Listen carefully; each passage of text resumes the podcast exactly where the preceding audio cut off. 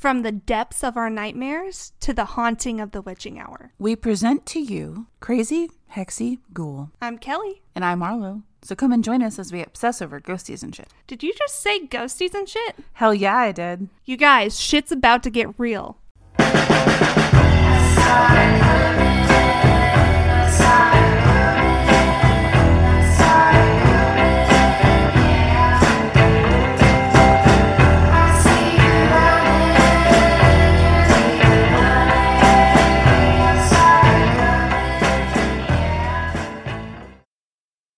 Happy Halloween, ghosties. I am your host, Arlo, and Kelly isn't able to make it today on account of her abduction. Around three thirty a.m. on October thirty-first, twenty twenty-two, an alien spacecraft flew over Kelly's house, beamed her up, and then swiftly zoomed off. Nah, I'm only kidding. That spoopy ghoul is out sick. Poor thing. We'll be sending her some get spell soons, and we'll ask the local hawks to pray for her. Just want to give a shout out to our Patreons. We've got two. Yes, we have two. Two's better than none. Two's better than one. Thank you so much. We want to give a shout out to Ducky and to Becky. Thank you guys so much for contributing to our podcast. Getting the content out to you has not always been easy. We are beyond grateful that you guys have contributed. Thank you so much, and we hope to many more months with you.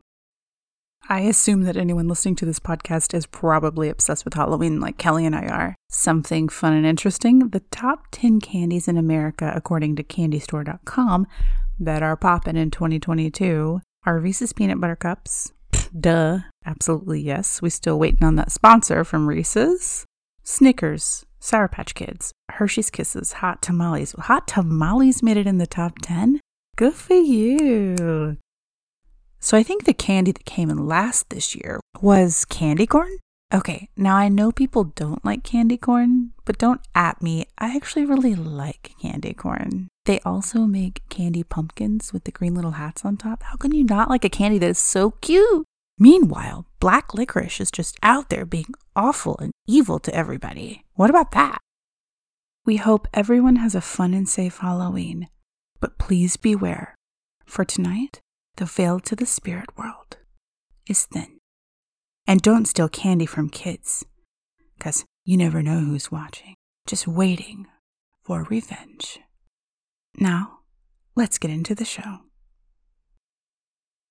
This episode was previously recorded with Kelly, so I promise you I'm not doing an episode with a ghost, although that would be really cool.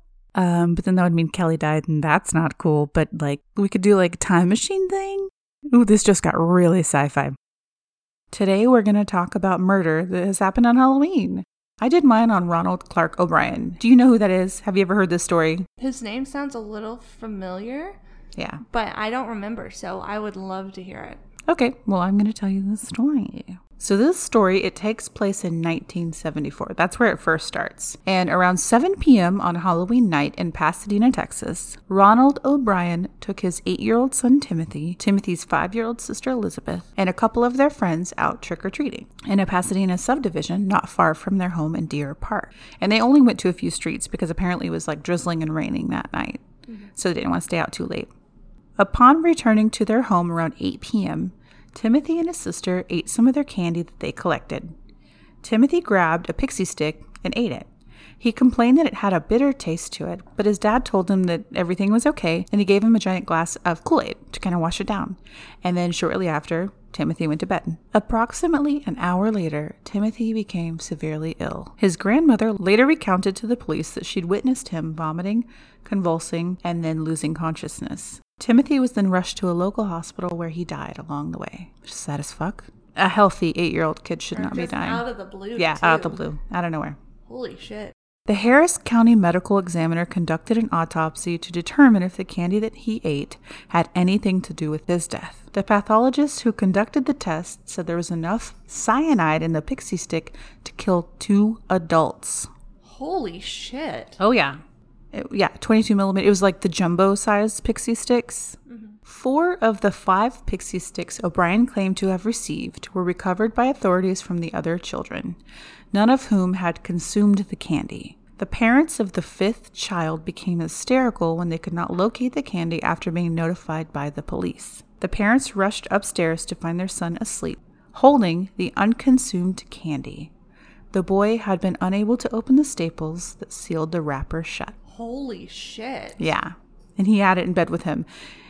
If any other parents out there know what it's like when kids get something they're obsessed with, they go to sleep with it. So it's not out of the ordinary that a child would go to sleep with this gigantic pixie right. stick piece of candy. He's in love with it. Right, exactly. Yeah. He's a kid. My daughter will literally go to bed with drawings that she's drawn. Yeah. Like books. She'll go to sleep with books. Yeah. So it's not out of the realm of possibility that the like child... Like stuffed bit. animals is like one yeah. of the most common things. Oh yeah, absolutely. To. Or their blankets mm-hmm. that they're like really obsessed yeah. with. Or anything. Yeah. yeah Just absolutely. like everything and anything will go to bed with them. Now the police are on the hunt to find the person who would do this to an eight-year-old boy. At the time, O'Brien wasn't considered a suspect. He was cooperating with police and he was answering their questions. The investigators asked O'Brien if he could recall which house he thought Timothy was possibly given the pixie sticks. He then led police to a house on Doan Rail Drive. And the only issue with this, though, is that the homeowner was at work until eleven p.m. on Halloween night. Oh my so God. He just made it up. It's very obvious that he lied to police, and he just took him on a wild goose chase to find this house. Thank God for that alibi, because yes. that person would have been the prime suspect. Yep. Holy and th- I think shit. that's what he was trying to do. I think yeah. he was trying to pin it on somebody else. Yeah. I digress. That's when police realized that they couldn't possibly trace the poison pixie stick past O'Brien. He then became their number one suspect. Like, thank yes, God. Yes. I mean, it was going to come out anyway. Right. Just straight up. After investigating, I'll I'll get to that point, but like it was going to come out. Like who the fuck did he think and he was, was kidding? His own kid that died His too. own child. But motive becomes more clear later in the story. Hold on, hold tight.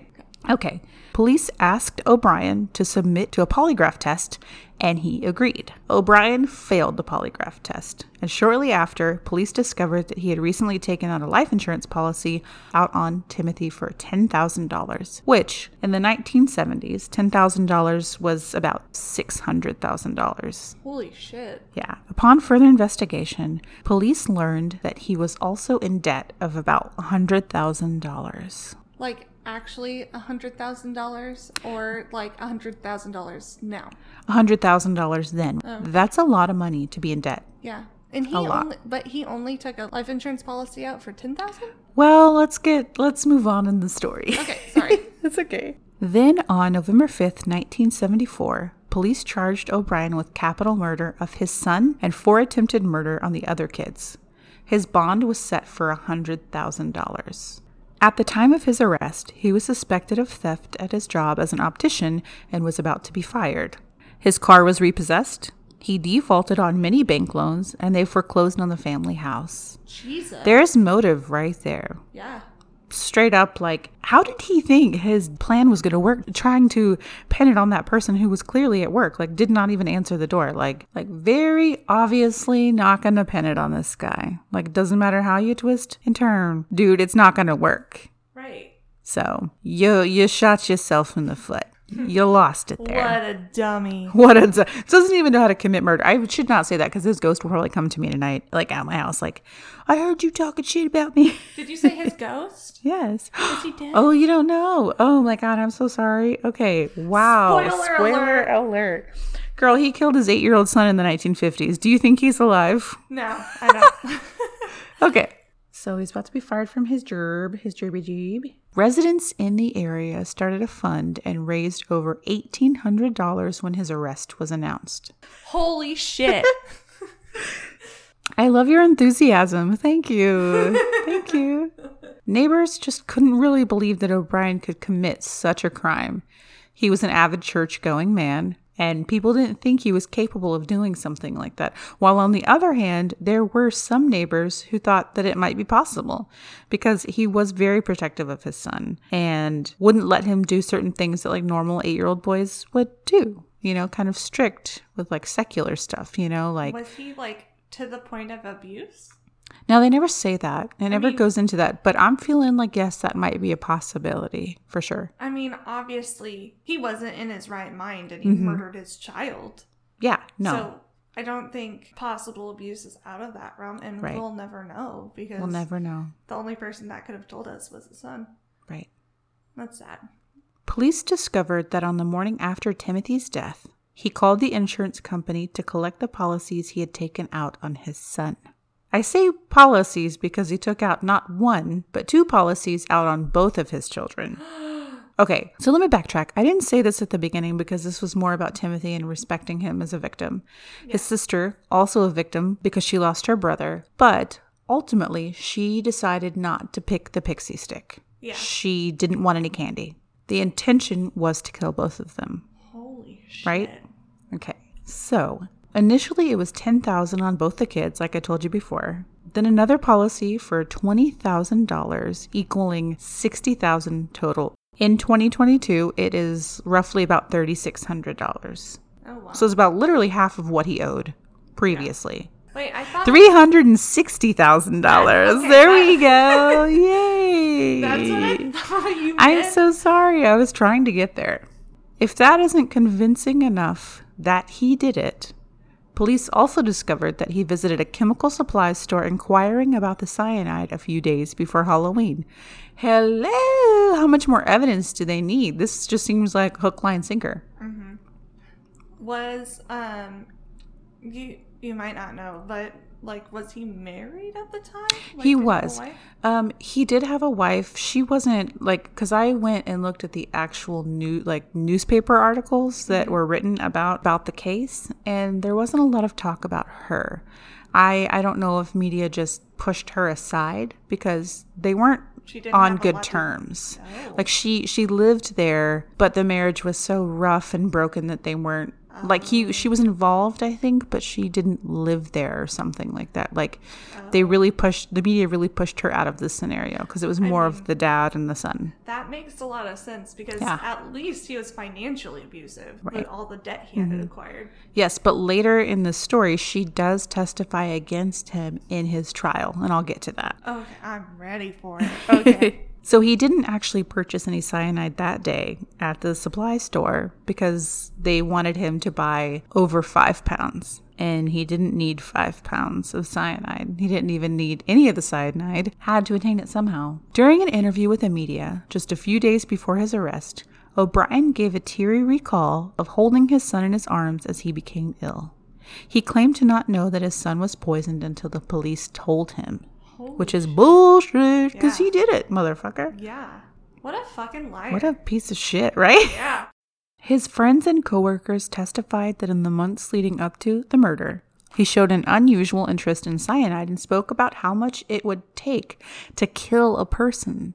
Jesus. His wife testified that he forced Timothy to eat the pixie sticks that night, but claims that she was unaware of the poison that O'Brien had put in the candy.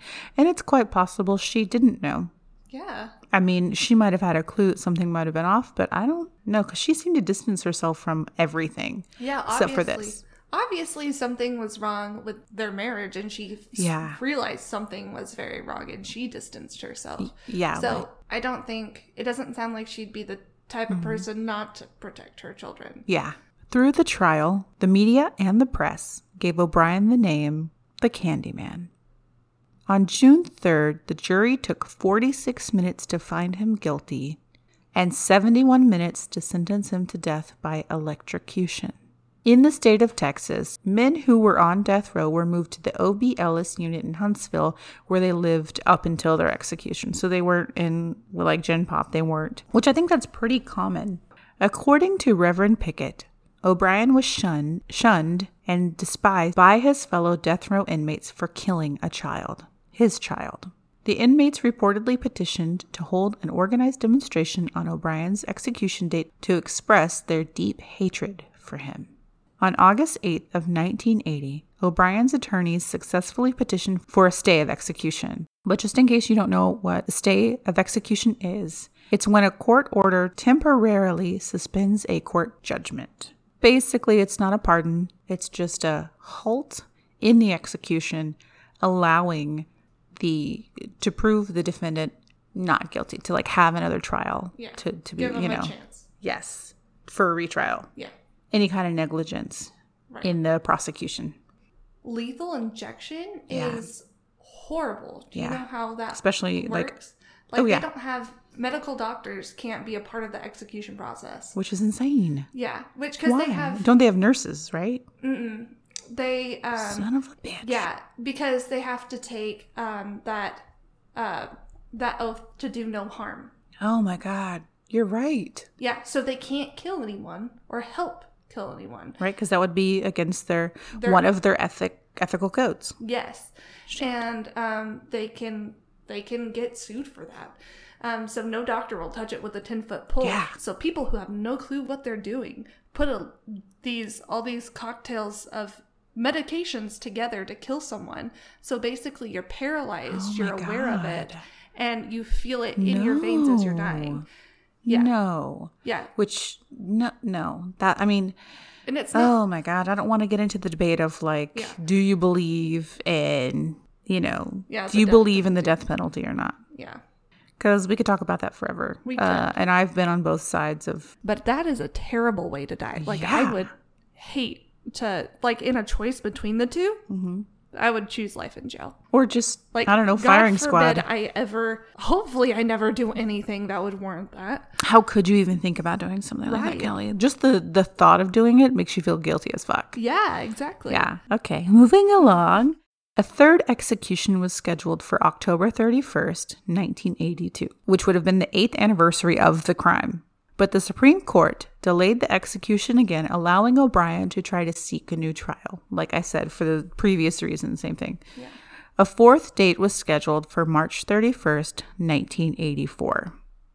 O'Brien's lawyer sought a fourth stay on the basis that lethal injection was a cruel and unusual punishment. O'Brien would have been the first person to ever die from lethal injection because, because I don't know if you remember earlier in the story, it said he died from uh, the electric chair, but oh. he didn't. He actually died from lethal injection. But because he got a stay on his October thirty-first execution date, he then became the third person to ever die by lethal injection in the state of Texas. Oh, wow.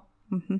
On March twenty-eighth, a federal judge rejected the request. So just a few days later, on March thirty-first, nineteen eighty-four, shortly after midnight, O'Brien was executed by lethal injection at the Huntsville unit. During the execution, a crowd of three hundred demonstrators gathered outside the prison, cheered while some yelled, "Trick or treat." Others showered anti-death penalty demonstrators with candy. Oh, wow. So could you imagine being like, "Trick or treat," you know, like, yeah. what the shit? Okay. Sorry to interrupt you, but it reminds me of, like, all the stories of these massive crowds gathering mm-hmm. in, like, the Victorian era or medieval Yes. Like, period, yes. Of people just watching these um, mm-hmm. executions. Yeah, and like super hyping it up. I feel like it's very perverse taking yeah. pleasure in watching someone die. Right. See, now that's the part of me who doesn't believe in the death penalty. Then there's the part of me who does believe the death penalty that's like, now this family has justice. This this little girl, Elizabeth, his sister, is still alive to this day. Yeah. Now it's justice for her. For her mother, because her mother actually remarried and she moved on with her life yeah. and her new her new husband adopted Elizabeth and she went on to have a normal life mm-hmm. um, outside of what her father had done to her brother. Like, that's scary. They were only yeah. a few years apart. Yeah. And could you imagine survivor's guilt? Just like, literally, you could have eaten that pixie stick too and, knowing, and died. Yeah. Mm-hmm. Thinking you could have probably done something, which yeah. you couldn't have. She couldn't have. Not no. at all. Mm-mm. That wasn't her fault.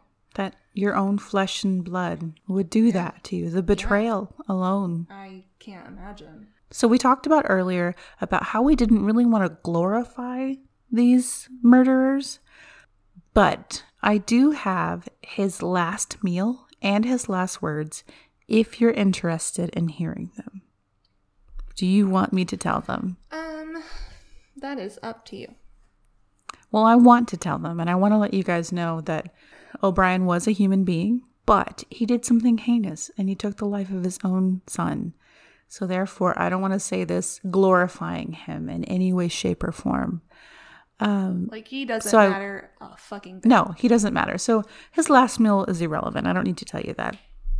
But I will tell you one thing about his last meal. You know, my partner and I were talking about it because I, I read this story to him, right? Because he was into it. I'm only going to tell you one thing he ordered that we were just like, he's a psycho. So basically, he ordered a T-bone steak for his like main course, mm-hmm. uh-huh. and he ordered it like medium to well done. So basically, he's psycho. I don't eat steak, so I'm like void from all of this. But I do know, or just a person from Texas, you don't order your last meal a ribeye steak fucking well done. What's it? It's gotta be bloody. He said medium to well done. Even yeah. in the state of Texas, he didn't want the meat sweats, I guess. But also, I don't know how much of it he ate. Yeah. Could you eat for your last meal? Like, mm-hmm, could not. you? Like, I, I'd be like, oh my God, I can't do this. Like, I would probably be throwing up but, before I even. You know, he's probably had a lot of time to grieve yeah. for himself mm-hmm. and come to terms with it too. So, so he might have. Hold on. You saying that makes me feel like I should read you his last words. Oh, Jesus. Okay. Let's hear it. Um, Let's hear the piece of shit. Okay. What is about to transpire in a few moments is wrong. However, we as human beings do make mistakes and errors. This execution is one of those wrongs, yet doesn't mean that our whole system of justice is wrong. Therefore, I will forgive all who have taken part in any way in my death. Also, to anyone I have offended in any way during my thirty-nine years, I pray and ask your forgiveness, just as I forgive anyone who has offended me in any way. And I pray and ask God's forgiveness for all of us respectively as human beings. To my loved ones, I extend my undying love. To those close to me, know in your hearts, I love you one and all. God bless you all, and may God's best blessings be always yours. Ronald C. O'Brien. P S During my time here, I have been treated well by all the T D C personnel. Which, reading that, he didn't write that last part. That P S was yeah. not him. Yeah. He probably. I wonder if they have to do that by law. I wonder. I don't know. Okay, so right off the bat, he's a manipulative piece, piece of shit. Piece of shit. Like he had, obviously, he had been using Christianity to yeah. hide behind yes. his whole crazy shit. Oh, he had this shit planned. Let me tell yeah. you, he did this when he was twenty-nine years old, Jesus. And he died when he was thirty-nine. I am twenty-nine, yeah. or I'm going to be twenty-nine next week. Um, also, happy birthday. Just sorry it has to you. be in this episode, but it's all right. Great. So by the time this comes out, I will be twenty-nine. I, can, I mean, can you imagine when you were twenty-nine doing that to no. your child? What no, the like, shit? Honestly, at twenty-nine, I was like trying to figure my life out, trying to like be happy and shit. My credit score was like four fifty. Just trying to Did, keep your head above water. Yeah, it didn't mean I was going to go kill somebody because, you know, I was in debt, like ten thousand dollars in debt, like student yeah, and loans. And he had the world shit. handed to him. Yeah. Like he was a white man in a the fifties. A white cis man. In the fifties. Exactly. Like, he that could have been his time to shine. And right? he just was a fucking piece of shit. Piece of shit. Oh, my God. Oh, my God. Well, okay. Sorry. I, I know it gets you heated, but he's no longer with us, Kelly. So. I hope he's um, rotten in hell. He might be. I hope so. He I might genuinely be. hope so. He feels no remorse, None. obviously. None. None. Jesus. At all. Sorry I made you mad. I mean, I'm mad, too. So like, you're not in that alone. And I think a lot of other people are probably like, the shit. Yeah, like, you didn't this. make me mad. That piece of shit makes me mad. Don't shoot the messenger. Happy Halloween, everyone. The music in this podcast is by the band The Daddyos. This is Kelly. And I'm Arlo. And you're listening to Crazy Hexy Ghoul. We'll see you next time. Is this it? Is this the end? Bye. Mm-hmm.